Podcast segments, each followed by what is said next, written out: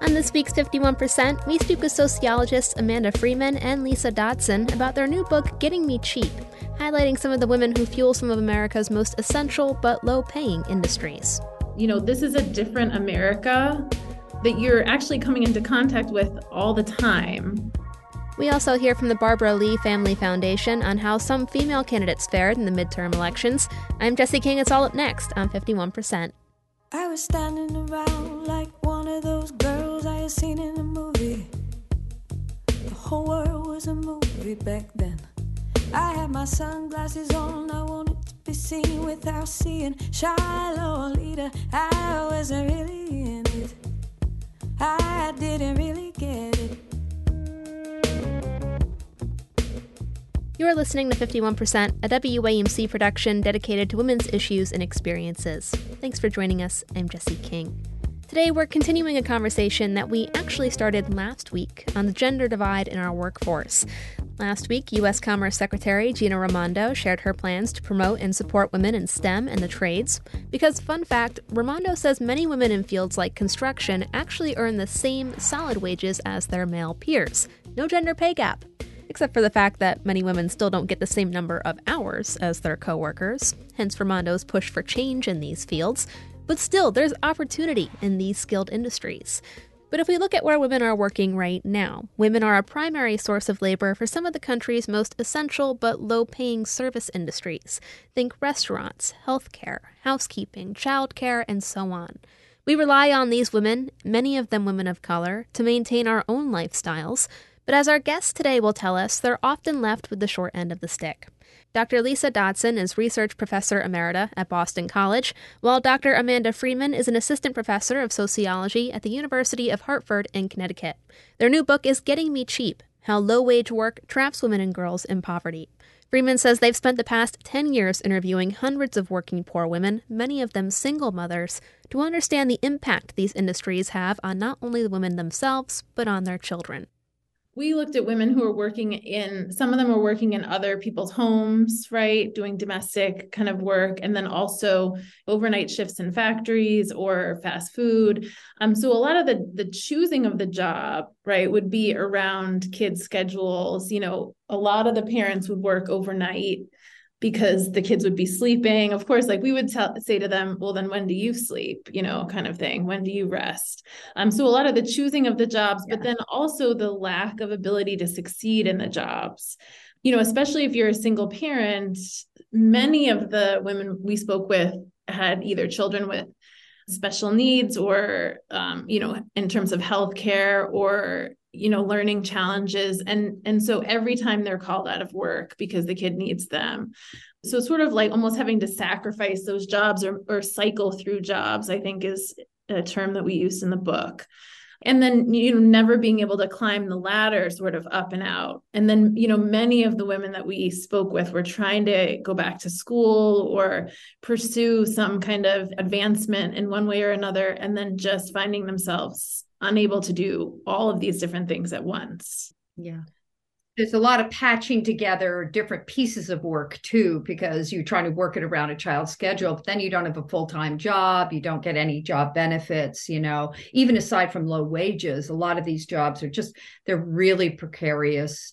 They're really not reliable jobs. So you know the just incredibly creative patchwork efforts we are always astonished by the tenacity the determination and you know kids at the center this might seem like a pretty broad or basic question to start off but how did we get here? Why is there such a gender divide in these jobs? And is this a situation where the overall gender pay gap might apply? Do we know if men in the same positions are being paid any more or less? Well, I mean, overall, we have a really low, you know, minimum wage. It hasn't changed in 13 years. Um, and even before that, it was like a decade before it had changed as well. And a lot of the jobs tend to be, I mean, it's kind of job segregation. Women tend to be in certain job sectors for instance, nursing home jobs and childcare jobs and elder care jobs, they're somewhere between 90 and 95% women. All of those jobs I just named, there's a greater, greater demand for them, particularly sort of home care and elder care and all of those sort of care work jobs. and men are just not a big part of those jobs. I mean, it's really segregated, and this is growing part of the labor market. Um, I think that's probably the more powerful part of it is the gender segregation based on the kind of jobs. Retail jobs, women dominate as well, but it's um, not nearly as great as as care jobs. Yeah. And I think one of the one of the things that Amanda and I talk a lot about is how, you know, women who are trying to have good jobs, you know, do have maybe graduate degrees, they desperately need care services and often they're purchasing all kinds of other services in order to go to work in order to meet the demands you know but a lot of times they're quite literally standing on the shoulders of low income women who themselves are raising children, making just terrible wages. Right. I mean, globally, right, care work is just devalued. I think what is that 75% of unpaid care work is done by women globally. And then, I mean, also just the idea that we don't value or count mothering as work, I think is also certainly at play here. Um, and so you see, you know, several women in the book are working like in the childcare industry specifically because that's the only way that they can kind of have care for their kids and be working. I think on average in the United States, a childcare worker makes around $10 an hour. Does that sound right, Lisa? Yeah, I think 10, 11, something. Yeah, really low. Poverty wages. Yeah one of the issues we really call out in the book and and heard conversation about from some of the people we interviewed was how to kind of bring these in solidarity with one another you know how to how to bring women who absolutely desperately need support in order to have the kind of jobs that you know they're good jobs decent jobs but also be supportive of all these women who really make it possible so how do we bridge that gap then and get people together to address the issue Right. I mean, we, we kind of talk about policy solutions. Um, so, you know, universal childcare is something we've been talking a lot about, you know, renewing the COVID corrections, I would call them, to the child tax credit. But then also just, I mean, I think you kind of touched yeah. on if you have low income women working in your home, right? Just in terms of often there's that relationship between mothers. And even in the book, we do talk to some affluent moms who want to do right by the care workers in their home. I mean, making sure that they have paid time off, making sure that they have, you know, the labor protections that you would enjoy or expect in in, in outside employment. And then also just knowing the policies, right? Like we talked about, you know, if you're a professional working for a corporation, you might know the policies that apply to you, but are you aware of the policies that apply to, you know, at PepsiCo, for instance, the people who are working in the bottling factories? I don't actually know the policy at Pepsi. I should I shouldn't have used that as an example. Um, but you might not know that even within the same corporation, the hourly workers get very different benefits than the salaried employees do. So, I mean, I think that's an example of, you know, if this is your the place that you work, you could be advocating for people of all different income levels in your place of employment and and you should be. We've touched on how this is impacting women, but what about their daughters? How does this make life different for children in low income families compared to kids in more affluent households? Yeah, I think one of the things that we have just heard uh, a lot of everywhere is the degree to which parents who are making poverty wages, you know, just unsustainable wages, have to rely on children in ways that affluent families just, it would never occur to them that they need to rely on children in that way. Um, and, you know, we found those also to be very gendered. So a lot of young girls or a lot of women we were interviewing recalled how, as very young girls, they were contributing to doing care work in their homes, different kinds of family labor, and a, and a very common one was that they were taking care of younger siblings. And when I say taking care of them, that included we, we met women who, even in middle school, they were taking off days from school to take care of a toddler because mom had no sick time in the kind of low wage job she was in.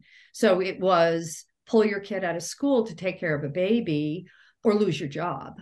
We saw these kind of almost institutionalized ways in which girls were stepping into women's shoes, grown up shoes, in order to contribute to the family. And in a sense, subsidizing these terrible wages. You know, they were trying to help make up for what the labor market was simply getting away with which is these very very low low wage jobs. And you know with that with taking care of younger children it's enormous responsibility. You know it's an emotional responsibility. You're using up your time and and you're focusing on something other than your homework or your own kind of peer group. I think that we really noticed how it in some ways made very strong girls capable of making decisions that were very thoughtful. It was important to women to say to us, we had a very strong family. We had a lot of kinship in our family and loyalty to one another, to the siblings in the family, but they also gave up a lot. And they gave up in ways that really hurt them in terms of education and, and jobs learning that they were responsible to care for their families happening so young and then almost like sacrificing what we think of as their future right? I know like lisa and i talked a lot about like middle class and affluent families and girlhood like this movement of empowering young women you know to be leaders in sports and stem and just how you know it's totally missing in a family where it's like 911 just to care for one another so that the ship doesn't sink. A little earlier you mentioned talking to women who tried to aspire to other careers that would have provided a more decent income. Did those efforts usually pan out? Yeah so we talked to many women who are trying to pursue college education, either to go back or to start, um, and then also in the trade. So, um, trying to enter apprenticeship programs, so routes to better jobs. But we sort of know none of these avenues are really, you know, set up to accommodate parents. And so we just saw obstacle after obstacle, really. You know, a lot of times it means they have to take longer, especially to complete college degrees. Childcare was a big roadblock to women in, in the trades because the hours are different and often don't go along with the nine to five of childcare centers when they're able to find a spot in a childcare center. So it seemed like they were trying all these different avenues um, and often going back and back after getting kind of kicked out yeah. or dropped out of a scholarship program. Um, so we we didn't have you know a lot of great outcomes in terms of that. I mean it's time limited data so you don't necessarily see if it's going to take a longer time. I mean i always think they're the women we speak to are so resilient in terms of like keeping going back and going back. A lot of them say to us you know when my kids get older this is something that i'm going to return to and do for myself so that kind of being always in the back of their mind listen if i can't do it right now while the kids are young i mean i think of that even you know with my own kids it's harder to do things when kids are young um, so you can kind of plan or or put it off but then you know you just hope that at some point they do get to focus on themselves and and do it with the fall of Roe v. Wade over the summer, I mean, you're going to see more women who are giving birth to children that they hadn't necessarily planned to give birth to. Can that have an impact here going forward?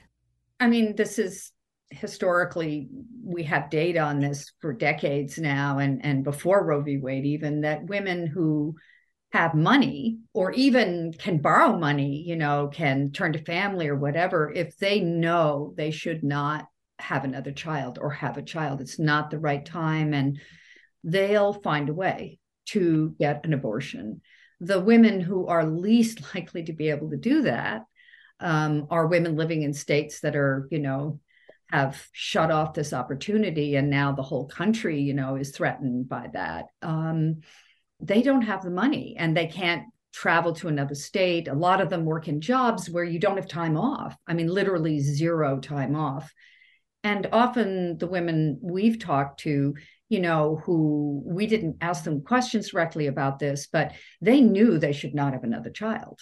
And so it's just very clear that the families and the women who are going to be most hurt by this change will be those that are low wage, that are the, the, the women that we've been interviewing, you know, who just don't have the same options, don't have the flexibility.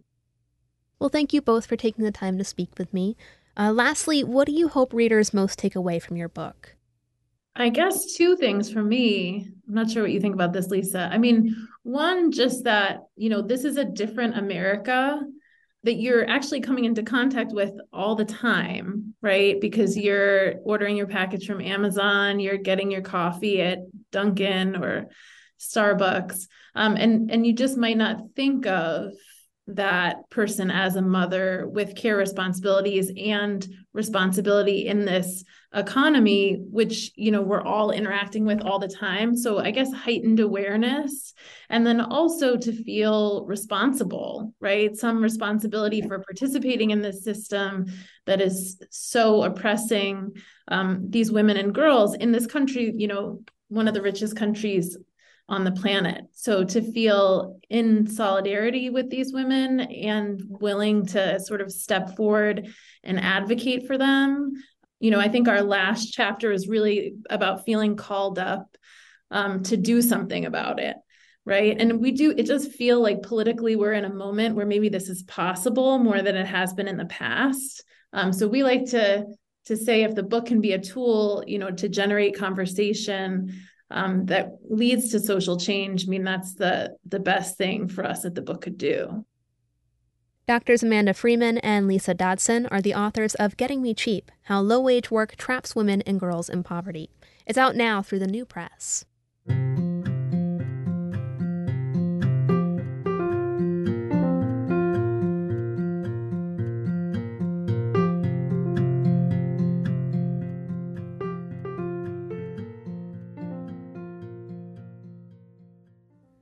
Earlier this year, we spoke with Amanda Hunter, Executive Director of the Barbara Lee Family Foundation, for a preview of some of the biggest races featuring women in November's midterm elections. The midterms have now come and gone, although we're still awaiting results from a few key races, with Democrats maintaining control of the Senate and Republicans successfully flipping the House. Shortly before our initial broadcast here, House Speaker Nancy Pelosi announced she will give up her Democratic leadership post in the next Congress, ending a 20 year run to make way for what she called the next generation of leadership. But female candidates made gains on both sides of the aisle in several statewide races. For example, here in New York, Democratic Governor Kathy Hochul won a full term and became the first woman elected to the seat. Former White House press secretary Sarah Huckabee Sanders, a Republican, will become the first female governor of Arkansas. In a nearby Massachusetts, Democratic Attorney General Maura Healey is set to become the state's first female openly lesbian governor. The Barbara Lee Family Foundation has particularly been watching gubernatorial races over the past year. I checked back in with Amanda Hunter shortly after the midterms for her reaction. I think the most exciting thing for us as an organization that has really focused on women running for executive office for more than 20 years is that although we don't have all the results of the races yet, we know that there will be a record 12 women serving as governor. And that is a significant increase over our previous record of just nine. So that's important because we know from our research that voters can have what we call an imagination barrier. It can be hard for them to picture women at the highest levels of government if they've never seen it. And now we're going to have 12 very visible women leading states. So that's very exciting. One barrier breaker that was so exciting for us to witness this past election was the notion of two women being elected to the corner office, which we couldn't at first believe hadn't happened before when we started looking at this possibility. But in Arkansas and in Massachusetts, a woman governor and lieutenant governor were elected. And that's notable because we actually heard feedback from some voters questioning, oh, I don't know about two women together. And that goes back to the imagination barrier because two men have been elected to the corner office for centuries in this country. That's true. And your foundation did a study this year taking a look at what happens when two women run against each other. To remind those who may have missed our first conversation, what kind of dynamic does that set up?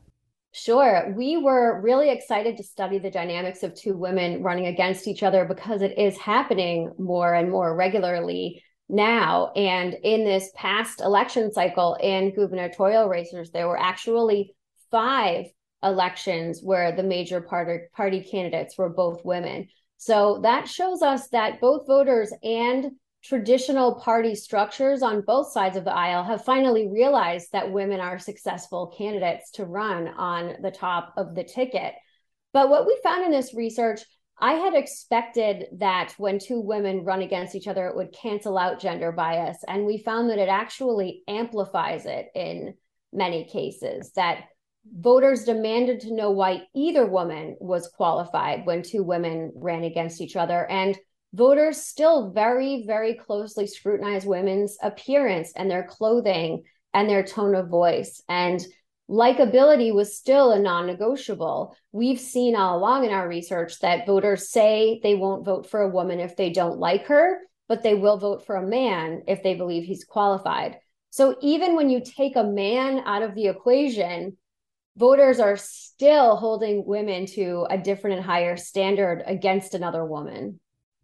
The overturning of Roe v. Wade and the issue of abortion has been cited as a possible reason that people got out to vote this time around on both sides of the aisle, but some Democrats have credited it with stopping the red wave, so to speak. Do you agree? What do you make of this? It definitely seems that the overturning of Roe v. Wade activated a number of women voters. We heard that at the beginning of 2022, women had reported being burned out and avoiding politics just because, even though they said they believed that the midterms would be one of the most consequential elections of their lifetime, they just couldn't take the stress and the fighting anymore. It seems that Dobbs may have cause women to get over that reticence and to become more activated. But i think it's a really a, it's a bigger picture and your podcast is the perfect title for this because a lot of pundits still talk about women voters as a special interest group when really we are more than half of the voting population. So i think there needs to be a change in the conversation when we talk about women voting well, lastly, what was your main takeaway watching the midterms? And what is the foundation, I guess, keeping an eye on going forward? First, just not to discount women voters and not to treat women voters as a special interest group. Certainly, women are not a monolithic voting group, and women vote differently in a variety of for a variety of reasons. But let's talk about women like we are civic members of the population and not some exotic species that's going out to the polls. I think that's one.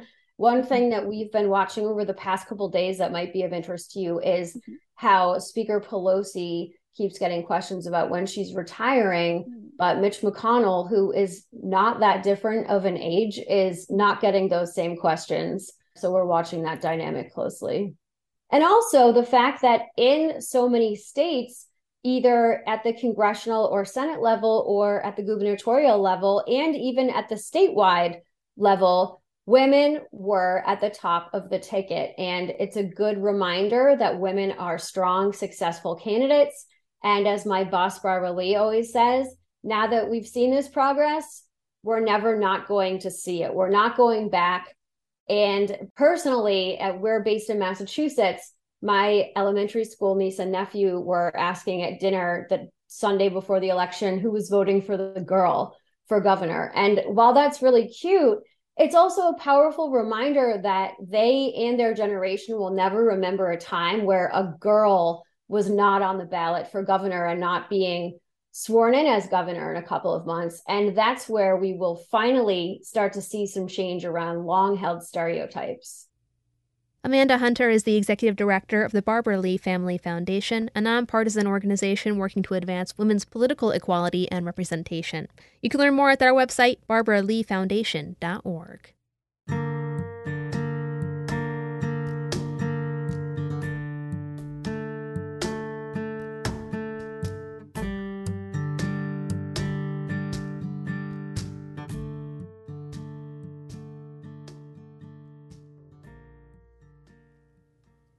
Before we go, we're going to take a few minutes to look beyond the U.S. In Iran, thousands of young people continue to protest the Islamic regime's treatment of women, even as the government works to crack down on protesters. According to an Iranian news agency, at least one person was preliminarily sentenced to death in connection with the protests earlier this month. Here in New York, college professors and activists are trying to raise awareness and draw support from America's youth. Our associate producer, Jody Cowan, has more. On September 16, 2022, Mahsa Amini, a 22 year old Kurdish woman, died while in the custody of the Iranian government's morality police. Amini was detained after allegedly violating the country's strict dress code for women by not wearing a hijab in compliance with government standards. While the official statement from authorities was that Amini suffered a heart attack and fell into a coma, eyewitnesses say that she was beaten severely and died as a result of abuse from the police. In the hours following her death, a series of protests started, leading to some of the largest anti government demonstrations in Iran since 2009's Green Movement. Protesters called for an end to the Islamic Republic and decades of gender discrimination, with many women burning their hijabs in the street. Iranian women poured into the streets with the slogan that is worldwide accepted Women life, freedom. That's what they're asking for. There are a variety of ways that they have been supported. Many, many celebrities have cut their hair, which is a symbol of this um, movement. Uh, many others have gone out and spoken uh, to people, including Oprah and, and um, uh, Kim Kardashian and so forth. And um, I think that it's about time that students support the people in Iran. Mahmoud Karimi Hakak, a native Iranian and professor of creative arts at Siena College in Loudonville, New York, organized an event to spur local support of the protest movement on U.S. soil. The on campus lecture showcased two informational sessions on the past and current events of Iran, with the first featuring Eli Konchkov, a human rights activist based in Washington, D.C. Konchkov shared her history of growing up and living under an oppressive government regime. In the laws of the Islamic regime, a mother cannot marry off her daughter. Only her father has that right. When I was getting married, I had to ask my uncle, my father's brother, to sign on my father's behalf because my father couldn't be in Iran. My father never walked me down the aisle. My mother was not seen as enough to sign for her own daughter's marriage certificate. To this day, my wedding day is one of the saddest days of my life. But today, these young girls and boys in Iran are fighting, not just for themselves, but for all the women before and after them they seek three simple words woman, life, freedom. These three words that transcends Iran and is in fact what every woman in the world has screamed for throughout history. And today, all they ask is that we stand with them and be their voice for the outside world. Dr. Abuzar Kabuddin is a computational scientist and staff fellow at the U.S. Food and Drug Administration. Kabuddin discussed his family's generational trauma at the hands of the Iranian government, but overall he's hopeful about the movement of young people rising up in opposition to oppression. You see the brutality and you feel sadness and you feel pain and you feel anger, and at the same time, you see the courage of the people, what they are fighting for, and that brings to you hope. Uh, we have a poetry in Farsi that says, You cut the branches, what will you do with the buddings that happen the next spring. Professor Karimi Hakak hopes young Americans will help keep the momentum going. Jennifer Ushka, a senior psychology major at Siena, said the sessions had a profound impact on her. I think so much of us, especially here on this campus, feel so disconnected to it because a lot of the stories we hear are through our screens, so it's hard to put faces and hearts and impact into a one on one experience. Having these speakers really brings it home. These were families, these are daughters, these are people. These are whole individuals who have lives and loved ones who are scared for them to get home. Afterward, Eli Konchkov reinforced the need for awareness and a strong sense of solidarity among those on campus. We wanted people, especially people who are of the younger generation, the same peers of the girls and boys in Iran who are out on the streets, to be able to understand on an emotional level why they're doing this. And with that, hopefully, they can be their voice. They can do their part about sharing the story, sharing the news, and talking to their representatives about it. Now in their eighth week of nationwide uprisings, as many as a reported 15,000 protesters have been detained and are potentially facing execution as the Iranian court has started to hand out death penalty sentences for demonstrators in the streets. Thousands more are still uprising across the capital city of Tehran and rallying behind the call Women, Life, Freedom. For 51%, this is Jody Cowan. Thanks for listening to this week's 51%. 51% is a national production of WAMC Northeast Public Radio in Albany, New York. It's produced and hosted by me, Jesse King. Our associate producer is Jody Cowan. Our executive producer is Dr. Alan Chartock, and our theme is Lolita by the Albany based artist Girl Blue. Thanks again to doctors Amanda Freeman and Lisa Dodson and Amanda Hunter for joining us this week. To learn more about our guests and the show, check us out at WAMCpodcast.org. There you can find episodes new and old and links to everything you need to know. We hope you'll join us next week. Until then, I'm Jesse King for 51%. I was every single girl, I was nobody else, I was so sure of myself. I was 15 and a half. He was a hollow laugh. And lost my cool somewhere along the way. The night air down the hallway. I had to learn how to look away. I lost my cool.